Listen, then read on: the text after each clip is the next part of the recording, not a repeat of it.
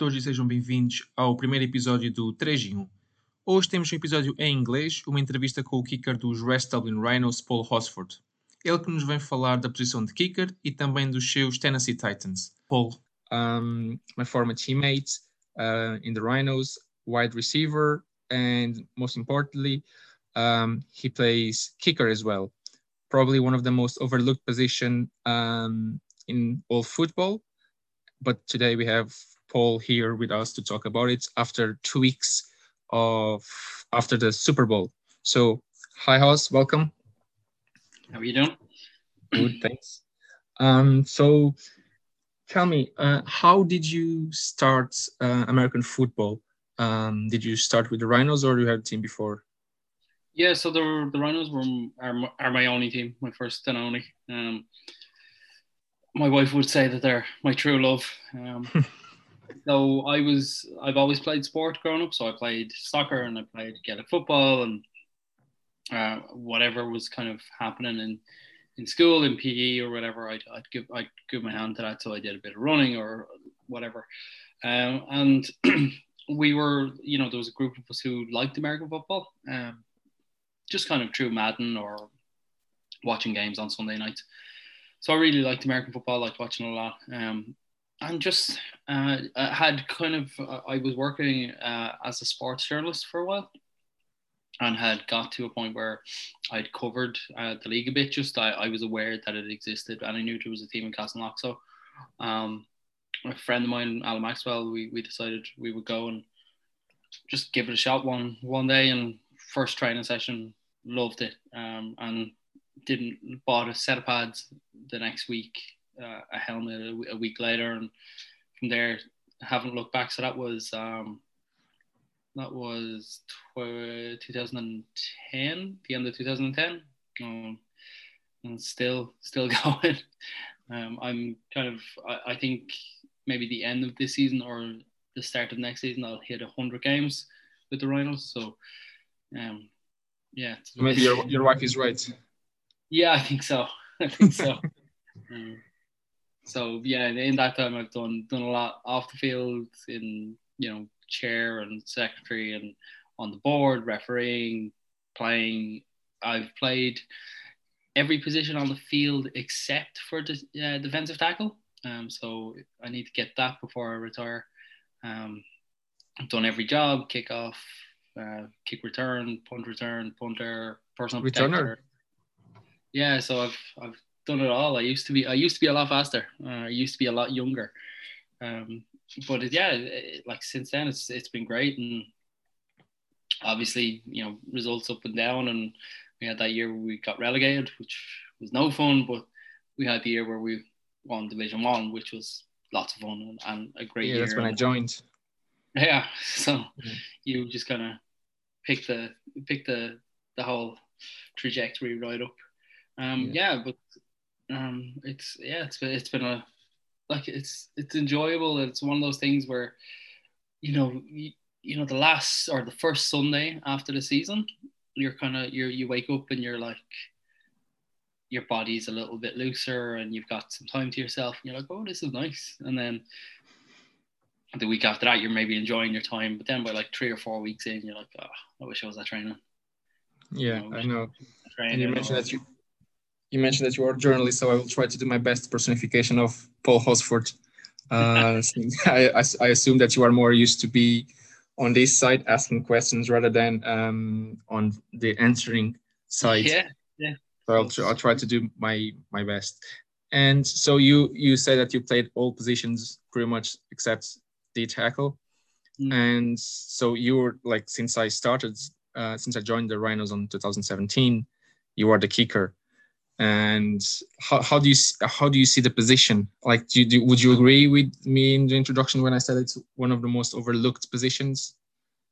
Yeah, yeah. So I've I've had a lot of feelings about kicking, um, about the the process, about how the position is valued.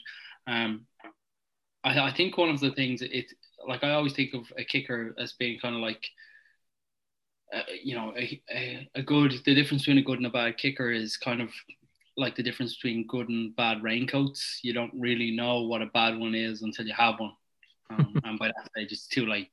Um, you know, if you look at the number of games this year in the NFL or in any uh, level of American football, you go down the ladder, you go into college, high school, uh, anywhere it's played across the world, there will be many, many games that are single score games that will come down to three to three or less points. And if you have a good kicker, or if you have a good kicking unit, more importantly, you'll be able to, um, you know, win or tie those games. And I always find it funny the way NFL teams value kicking. Um, I always think back of, of someone, um, say somebody, uh, the, the, the, touch point that I always use for something like this is Ryan Succop. Um, the he's a Tampa Bay kicker. He kicked with, with the Titans and he kicked with um, he kicked with the with the Chiefs and beforehand and he was drafted uh, 200, 250, 256 overall in 2009. So he, he was Mr. Irrelevant, the, the last guy chosen. Um, if you look at the 2009 draft, if you go through it forensically, uh, obviously, you know, first pick was was Matt Stafford. He's a Super Bowl champion, and you can go through the list, uh, and there's like there's Pro Bowlers there. The I think BJ Raji's there, Percy Harvin.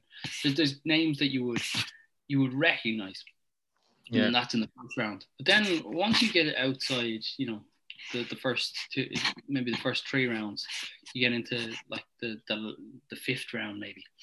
Uh, you start to run out of pro bowlers. Uh, there's a couple of um, there was a couple of uh, punters, uh, Unger and T- Thomas Morstead went that year, uh, but then you know there's a lot of guys in the Pat McAfee went sometime in the seventh round, I think it was sixth or seventh round, um, and there's guys who've had who had good NFL careers. But if you go, who was picked ahead of um, you know, one play, even one place ahead of uh, Ryan Succop was Dan uh, Dan Gronkowski. Uh, yeah, Rob Gronkowski's brother. Um, Dan Gronkowski uh, had nine uh, uh, nine NFL receptions for 69 yards. Um, yeah. You know, and, and I think of it as your job as an NFL GM is to put together a roster that can win games.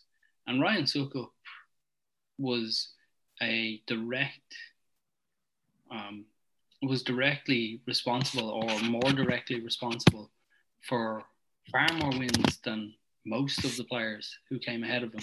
You know, 255 players picked ahead of him that year. Now, obviously, you have to account for the fact that some teams had better kickers because Succop isn't the best kicker ever, but he's a, yeah. a very, very good kicker. So there were some teams that didn't need a kicker and and there were other needs. But you know yourself on on day three in the NFL draft, teams end up, you know, you're picking best player available. So you're basically taking a guy at a position that you might have two guys, but you, you need a third just for training. Yeah. Basically depth. You, you you basically draft for depth in, in yeah, or, whatever position you, you need. You're, you're kind of hoping that you might hit on something and, and it just doesn't happen. So for me, the, the position, it really does come down to how much do you you know value winning as opposed to how much do you value the perception of what a a, a draft should look like? I mean you know one of the one of the, the the big things you know this year one of the big storylines was was about evan mcpherson uh, the, the the bengals kicker.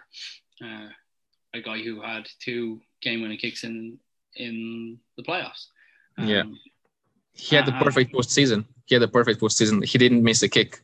Yeah, and when he was taken in the in the fifth round, you know the the pick by people who draft picks was considered really really you know a waste of a pick. But I mean, you know it's hard to say because all of these guys are, are first you know first year guys, but there's not a whole lot of um, players below him in the in that draft that you would say, you know, that, that you would have rather had based on the evidence that you have so far. Um, but if I think of like the, the Titans had two picks, I think beyond um, Evan McPherson, they were Racey McMath, the the wide receiver, and, and Brady Breeze, the the safety, who uh, he didn't make the didn't make the Titans uh, roster. He was placed on injured reserve, and then he was waived sometime in, in December. Racey McMath, I think, had you know, I think he played maybe a couple of games. Um, has like one maybe reception. I don't know, but you know, and the Titans struggled that kicker this year. Uh, Randy Bullock had a couple of big kicks, but he also had a couple of big misses. And if you look at, and obviously there was, you know, there was a, a, a different issue there with, an injury during during during training camp, which kind of which led to um, Randy Bullock being being the kicker. But um, you know, because I think uh, Sam Ficken was due to be the kicker.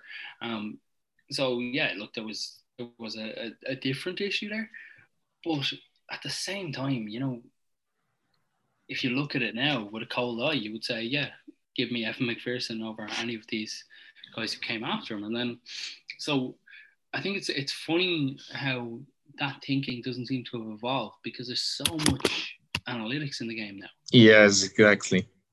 Uh, and yeah. like and even Succop, even Succop until this year, some people could say that he won more games for the teams that he played than Stafford.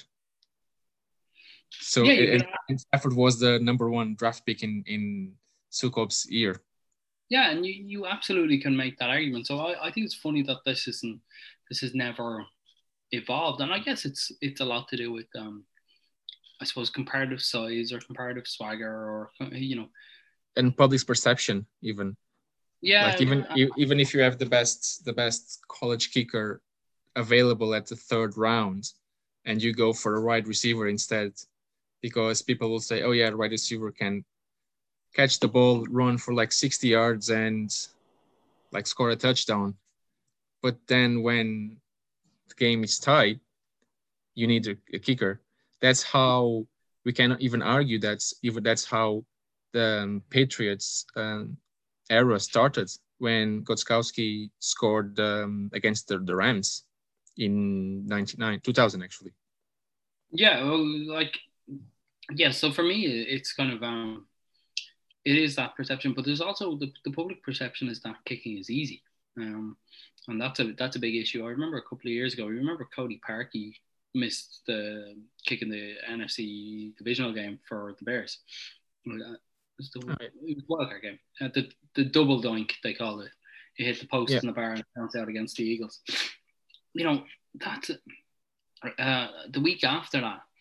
Uh, a brewery, a, a bar in in Chicago, offered people the chance of I think it was like a year's worth of beer if they made the same kick. So it was a it was a 47 yard field goal. It was some something something around there there, and you know so they set up a whole they set up a thing on the street where you know any any random punter could come and just just have a go and try and kick it. And some of the attempts are absolutely pathetic. You know, the average person is is bull towing it, you know, six or seven yards, or they're slipping. Uh, you know, kicking a ball 47, even kicking a ball 47 yards in the air is really, really difficult under no pressure. Uh, doing it in, in pads with you know, 11 guys rushing at you. And the, the, important thing to remember as well about that Cody Parkey kick is that it was actually tipped at the line of scrimmage um, through an incredible effort uh, by, by an Eagles player. But yeah, the, there's just this uh, this thinking, this mindset that kicking is easy, and it's just it's just not. It's, it's not easy at all. Yeah, and that's why the the NFL moment of the year this year was Justin Justin Tucker's um, kick, 60, 66 yard kick or field goal, sorry, I should say, that actually hit the bar and went back to the to the right sides of the bar. Then, mm. otherwise, the yeah. um, the Ravens would lose against um, the, the Detroit, yeah, Lions, Detroit Lions. It was, so um, it was a lot of pressure.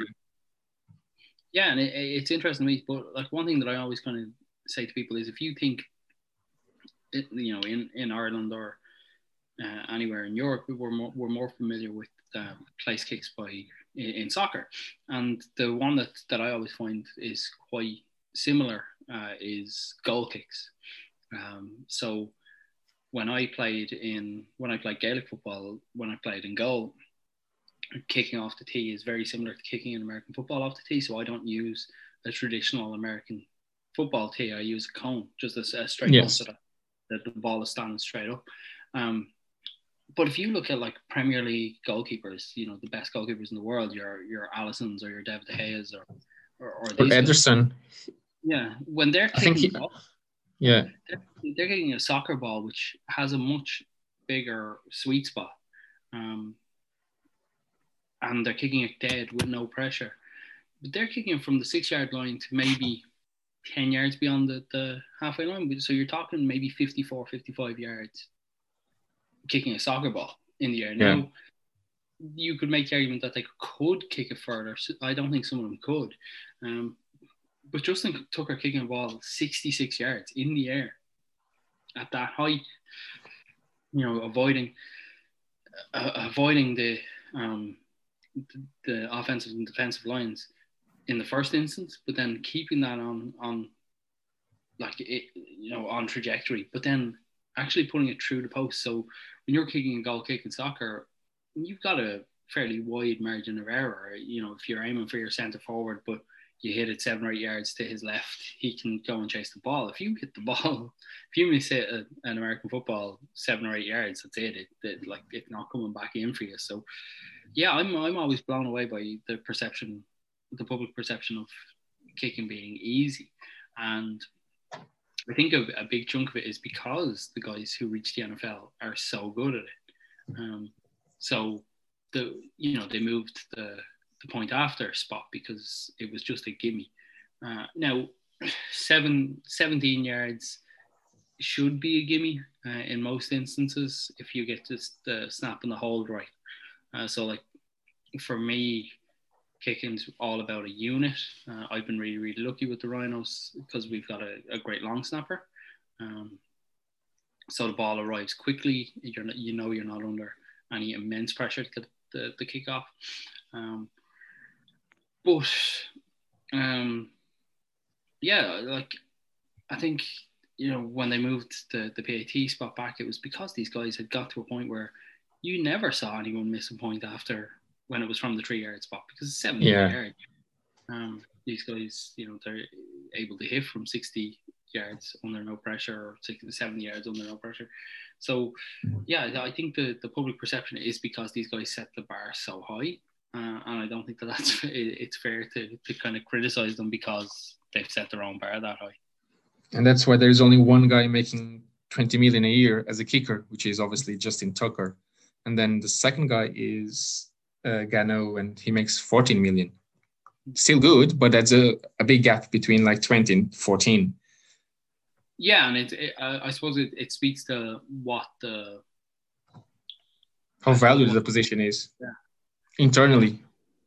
Yeah, absolutely. Because uh, I mean, look, you're not nobody's asking for QB or for QB money with kickers, and I think some of them are paid relatively well, but or well, they're all paid relatively well. They're all paid. They're all starting NFL kickers or or long term NFL kickers are all um, you know all millionaires. So you know, let's not cry for them or anything they do. Oh yeah, absolutely. Relatively easy job. It's just for me, it's just about how it's uh, valued in in the entire makeup of of, of team building um, and roster building. And you also uh, are a Titans fan, so yeah. Let's move maybe to the NFL now. And what do you make of the the Titan season this year? Oh, it, I mean, the first seed. Yeah. Strange one, really, isn't it? Um, no one saw that coming. I would say. So the many. the, the, no. the, number one seats. I, I I didn't see that coming. Um, I knew there was a chance. Um, because it's a really like it, it's a talented roster, and when they traded for Julio Jones, you know you could see they were kind of cracking open the, the Super Bowl window. Um, the way the season went was crazy. You know, you have that um, get absolutely hammered by the, the Cardinals on day one. Uh, beat the Seahawks, come back away against the Seahawks, win in overtime. Uh, you know, beat the Colts, lose to the Jets, and then go on this run where you beat the Bills, the Chiefs, and the Rams in you know 13 days or something, 12 days. Yeah. Uh, three massive wins. Loads of injuries pack, pile up. Henry gets injured. You're that's probably the... when that's probably sorry, that, but that's probably where people saw the number one seed out of the window when Henry got injured. Yeah, and then other teams lost a couple of games, and the the, the kind of the route back to the one seed was was there, and they went and when they went and got it, and you got the extra week, and Henry, you knew Henry was coming back for the Bengals at home. You kind of thought, okay, the Bengals had beaten the, the Chiefs in week week eighteen and had won the divisional or won the wild card, but you know, you still thought home game. You know, it was the first game. I think it was the first game all season. The Titans had all twenty-two starters. Um, so you kind of didn't go well. Yeah, but then first pass of the game, first play of the game, you know, Tannehill throws the throws the pick. Uh, threw another bad pick later on, and then threw the pick at the end of the game, which set up the, the winning kick for the, the Bengals. And it was, yeah, I mean, it, it's hard to be disappointed. Like, it's, it's one of those things. I'm Titans fan a long time. There were uh, plenty of seasons where didn't win as many games as, um, you know, as they did this season. Um, but you know, it was, uh, you know, just the, the, way it ended uh, a, a big kind of dampener on. And then, you know, there's not a massive amount of, of, draft capital there because you've given up the second round pick to get Julio. There's an okay amount of cap room, but I really think that the the I suppose the, the window, uh, the, the the Super Bowl window is is next year, and that's it. Um, at least with with Julio Jones, at least. Even though, like, I think it's fair to say that Julio got a season that below the expectations. I would say. Yeah, um, definitely. Um, and I suppose what you do with him is is kind of a big question uh, in in the off season, uh, whether or not they, resign him or, or restructure him or, or cut him. Uh, I, I think you know trading for him was absolutely the right idea.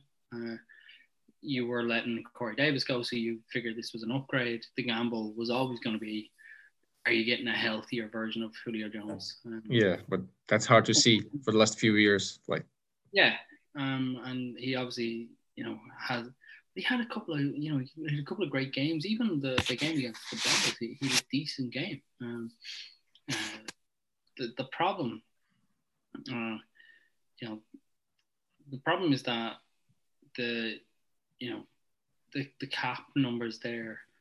Uh, if you're going, I suppose if you're the the question is how do you how do you create cap space? Do you want to do you want to keep them and restructure them?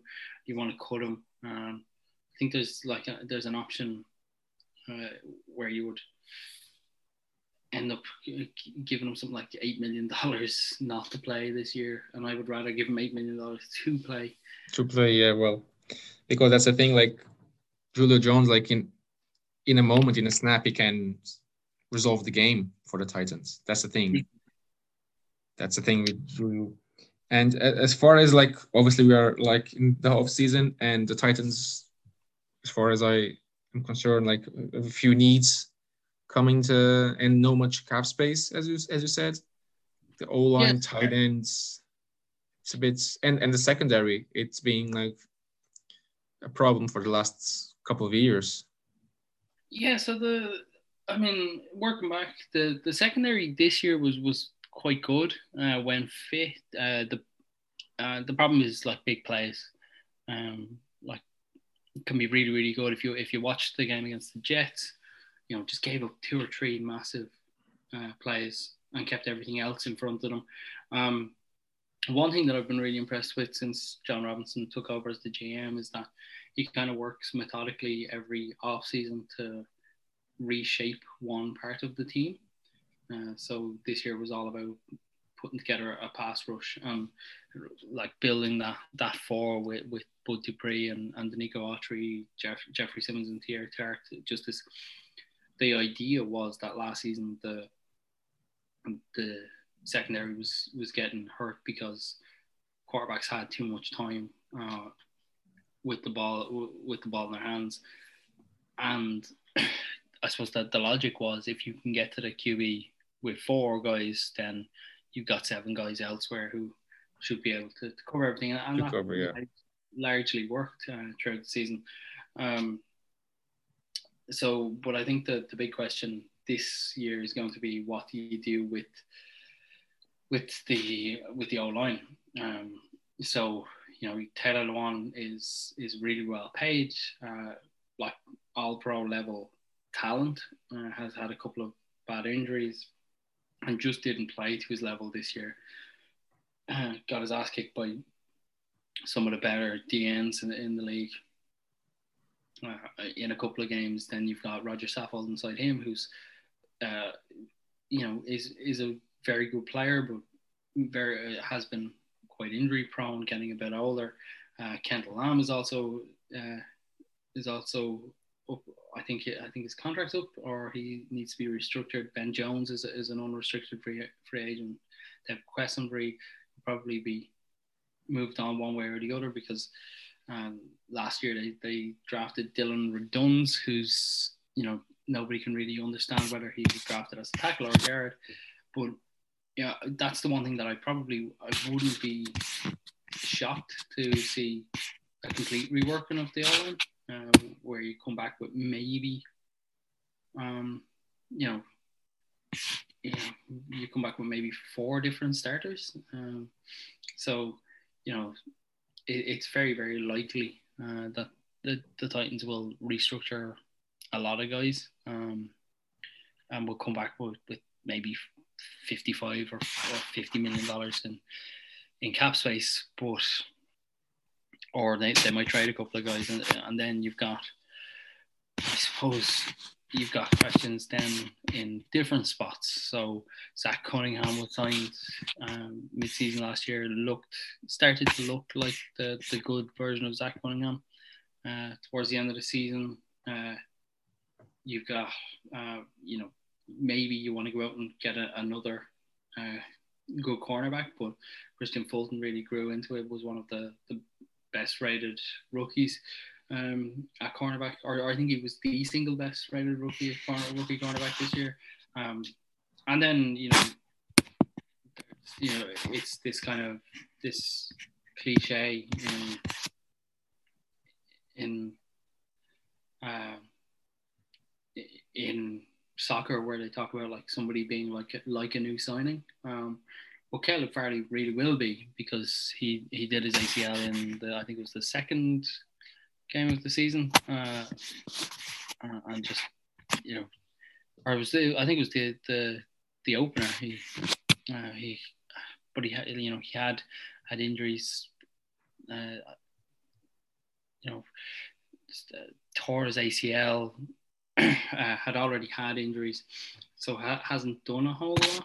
Um, but you know, if you get him back next season, and if he turns out to be a first round talent, and he, like, you know, he was picked 22, uh, 22nd pick last year, um, probably, you know, one of those picks where the talent he would, hadn't had his injuries in college, probably would have been a top 10 guy.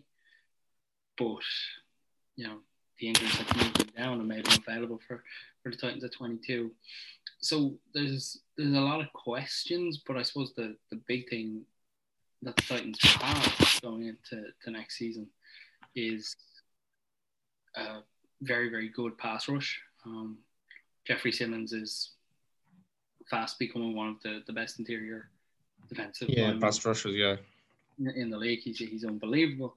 Um, you know, and, and with the guys around him, there's there's enough of a chance to, to get to the QB on most plays. Um, they've got a, a secondary that's getting be- that's good and getting better. They have the best safety, probably the best safety in the league in Kevin Byard. Um, and, and then you know on the other side of the ball, you've got you've got Derrick Henry and you've got AJ Brown, maybe Julio Jones, depending on on what happens there. And that's you know you've got you know top two running back and a top ten wide receiver. You can do a lot with that. The, the problem that you have and the and the question that you're going to have is that the way the season ended probably told a lot of Titans fans that Ryan Tannehill will get you that far, but not over the hump. Yes. And that leads me to my next question, which is Do you agree with the GM when he said, like, Tannehill is our QB regardless? Or do you think he said that to avoid tampering and to avoid, like, sticking himself to one QB that might not be available during this offseason? Um, I think if if Mike Vrabel and Jon Robinson were, were honest, they would probably say that they would like to, to find an upgraded quarterback because everyone wants to find an upgraded quarterback. The problem is that it, it's just not happening. Um, Titans fans, for some reason, um, all of these trade scenarios in the day, the day after the Bengals game, but nobody's trading for for Ryan Tannehill. Um, he's the Titans got him the Titans got him for an absolute steal when he was, uh, you know, on his way out in Miami. Um, yeah, it was about to be traded or cut, essentially. Yeah, so the Titans, the Titans gave a, a fourth for him, but but the thing is, he's he's 33 years old, and next year he'll be due payment of like you know, uh, 29, like 30, 30 something million. He's you know, there's about I think there's you know there's he, he signed a, like a four year 110 120 million dollar contract and there's two years left on that there's you know it goes to 60 or 70 million dollars nobody's trading for a guy on that uh, on that salary at this point it's just it's not happening not with the level of play that he has it, um, you know, you might trade for, you would trade for maybe two or three guys to bring in a contract that size, and that's Ryan Tannehill not there. He is a perfectly capable game manager. He works within um, some of the, the schemes really well. Um, you know, this year it's, it's hard to criticize him because he was because of who he was without so much. Um, you know, there were games where Tannehill was throwing to guys that most people who follow the NFL had never heard of uh, because Brown and uh, Brown and Jones were both injured. Um, but then at the same time, the one thing that it comes back to for me is the last two seasons, the way the last two seasons have ended. So in the game against the Ravens last year, the the the playoff game, the Titan season ended with a, a an attempted pass with AJ Brown on one side to Kalif Raymond. So Tannehill tried to get the ball to Kalif Raymond. And then this year in the in the Bengals game, the pass that was picked off was looking for Nick Westbrook-Ikhine, who is a, a very good third or fourth option. He has made many like good catches for the Titans this year, important catches. But AJ Brown and Julio Jones were still on the field, and it was a pass that it was you know it was third night you know uh, heading to overtime in a playoff game and if I have to have that pass I'm looking at either the, the Hall of Famer or the emerging young stud yes uh, and I, have watched that throw a lot and he never comes off Westbrook-Ikhine uh, now maybe it's a, it's a one read throw if it is, that's on the, the offensive coordinator. But he never looks away from Westbrook. He stares him down, stares him down, and then throws a bad pick. Um, probably the ball, the, the play was designed for for him because it, he yeah, probably knew that that's Brown and Jones would be taken away from the play regardless. So we went straight to his third option that he, he knew would be like like available type type of thing. But the throw wasn't great. It's like I don't know, like not so sure if you could put it on the OC more so than on Tannehill. Yeah, look, I would put it on on both because I thought it was bad play call anyway. Um, and I thought there was a lot of bad play calling in that game. Um, but I just, you know, watching that throw, it's it's hurtful for me. So I think that that's really the upshot. Um, the Titans are in a good spot. They'll probably win the division again next year. Um, because I don't think that Trevor Lawrence is going to jump to mask all of the Jags' ongoing deficiencies. Um, I, I think the Colts looking to trade Carson Wentz probably tells you everything that you need to know about where they are. They are, yeah, exactly. And uh, you know the the Texans are the Texans, so I think the Titans will probably win enough games to to win the division. They might win nine or ten games next year, and that that'll probably be enough. But I don't see uh, I don't see this roster at the minute making the Super Bowl, or, or I mean, even the AFC Championship game. And yeah, like that's the other thing. You know, the Titans have been to an AFC Championship game in the, in the last couple of years. Very, very close to, to being a, an excellent team, but just I don't know where or how you get over the hump. Trying to be aggressive. Uh, that's that's that's the route at the moment. That was proven to be possible, I would say, and maybe Tannehill could be included in a in a package for, for trades for one of the QBs that might be available.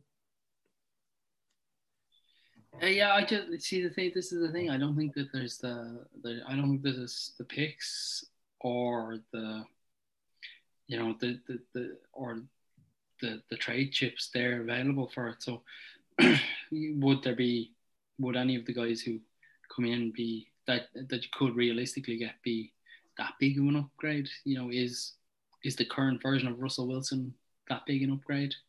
Probably not. Is is Deshaun Watson worth the hassle? Probably not. I wouldn't go to Watson, but I was thinking more like Rodgers, Um, with all the the buzz around his new house in outside Nashville. Um, you know, like the thing that people forget there is that Nashville is just a great place. You know, there's a lot of great food. You know, it could just be somewhere he wants to, he wants to be based. Based, you know. Um, no, look, if if Aaron Rodgers is available, you've got to go get Aaron Rodgers, right? Um, At least give give the Packers a call. Yeah, yeah. So if you if see you what's the that, price. If you think that there's a deal to be made there, you you, you kind of have to. Um, I'm not a huge fan of the person Aaron Rodgers, and I, I think I think other other than Aaron Rodgers, no one is. but I also think that he's um, you know, I think he's been in he's been put in good situations by the Packers a couple of times uh, in his career there and hasn't uh, hasn't delivered. But um, yeah, I think if if you think that there's a chance that, that you have to at least pick up the phone. You have to see what what they want now. You know, they'd probably want Tannehill plus two firsts or maybe maybe three, and you're not going to get that long out of Rodgers. So you're basically you'd have to mortgage and say we're going to win now, and then just eat paying for two or three years. And that's look, I would be okay with that as as a thing if you think it could get done, but I just I don't see a path to doing it. The thing is, if you look at, from my perspective at least, if you look at that future where you have three picks that you given away to trade for Rodgers, like you're still in a division that has, as you said, the Texans, the Jags, and the Colts, where I only see the Colts here, like being a, a better version of the team that they are at the moment, because the Jacksonville Jaguars, like they have so many needs that they won't address all of them in two seasons. And the Texans, as you said, are the Texans. So yeah, that's their destiny. It's kind of a it's there for themselves. Like, do you know what I mean? So not sure if like if you have to go all in for Rodgers, with Brown, with Julio Jones, you probably have to put the chips on the table and Uh. say, yeah, we are in. We are all in, actually. it would it would take take serious balls to do that because you're wedding yourself to a guy who's who's mercurial, who's a, who's a bit unpredictable. But yeah, I mean, I think if it, it it's might be the only way to win it. And Wilson, like, don't you think that Russell Wilson was had a bad season because of his injury? Injury? Yeah, maybe, but I, I still think like you know the, the one thing that the one trap that you used to see people kind of falling into with with him is that idea that he's like some kind of young guy. You know, he's gonna be Yeah, he's 32. yeah, he's gonna be thirty four. 34. Yeah, Yeah. It's, it's a lot, you know. Um, I, I, I think, yeah, I think that there would be. I think there's a lot of teams that will be looking to trade, and I don't think the the, the Titans are going to be one of those just because of that con- contract situation. To be fair, like this carousel that is about to start, uh, well, it it's about to start if Rodgers says, "I'm out." Bye. Otherwise, I think pretty much everything will remain the same. But assuming that Rodgers moves elsewhere, I think Rodgers and Wilson are the only two QBs available in this kind of markets that will make sense to any team to go for and upgrade apart from obviously like the Chiefs and uh, obviously the Ravens even though the Ravens and Lamar Jackson the contract is a bit is like isn't going anywhere but Yeah, okay yeah. bar those few teams mainly uh, in the AFC that have their QBs for the future like every other team should call if those two QBs are available those are the only two that I see because other than that, you have Bridgewater that's probably on the move. Darnold is definitely on the move. Wentz is on the move, and those guys, I would agree with you, they are not an upgrade over. They're- they're- Tannehill. Those guys are those guys are a tier below Tannehill. Um, yeah, I just uh, yeah, I, I think the the Rams have probably shown a template there to kind of just say you know fuck those picks. You know that the, that's the T-shirt that that Les Snead was wearing at the Yeah, at the parade. at the parade. You know, fuck those picks. You know, you know what Von Miller is. You don't know what a second round pick is. So Sometimes not even a first round pick. yeah, Look at. Baker Mayfield. Exactly. You don't you don't know what these guys are, but you know what the proven entities are. So yeah, I mean, if the Titans did that, I wouldn't be upset. Um, I just I just don't see it happening. I know. Well, you, you don't know. Like as I said, like you have Julio Jones, almost like his window is closing. Yeah. He's and if you want to go all in, this is the moment. Like as you said, the Rams way, like just worked. You know what I mean? And at the end of the day, I think there is a narrative attached to the Rams that it's not necessarily completely accurate because if you look at the Rams, their current roster that ended the season, they have a bunch of players that they drafted themselves with okay, like second day, third day picks, but they picked them themselves. Like the Kupps of the world. Um, well, Donald was probably like their best first round pick, but other than that, they have a few there as well. Like the guy from Ohio State, Fuller, um, Taylor Rapp as well. There's all like mid round picks, and they all worked, and they have actually a lot of of those um, picks still on the current roster. Yeah, exactly. It's it's a mix, and like if you want to, if you will be bad for years, like the Bengals were with Andy Dalton, then you have a lot of picks, high picks, and you can have your Burrows of the world, Ja'Marr Chase, and all those guys. So it's it's I think it's a bit of a false narrative about the Rams. Yes, they trade a lot of picks for proven players, like as you said.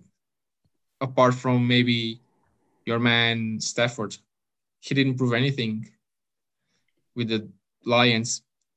And we can see now that that was because the Lions are the Lions, very much so like the Texans. But like the guy still put like almost fifty thousand yards passing yards with the, the Lions. That's impressive on its own. We might just leave it at that. Oh, yeah. So, Paul, thank you very much for your time. E chega assim ao, ao fim o episódio do 3 e 1, espero que tenham gostado. A música de introdução foi feita por Robin Gahan, a música de fecho foi composta por Vasco Franco e o grafismo esse ficou a cargo do Diogo Martins. Fiquem, entretanto, atentos ao Twitter do podcast, onde serão divulgados os detalhes do episódio da próxima semana. Até lá, boa semana a todos.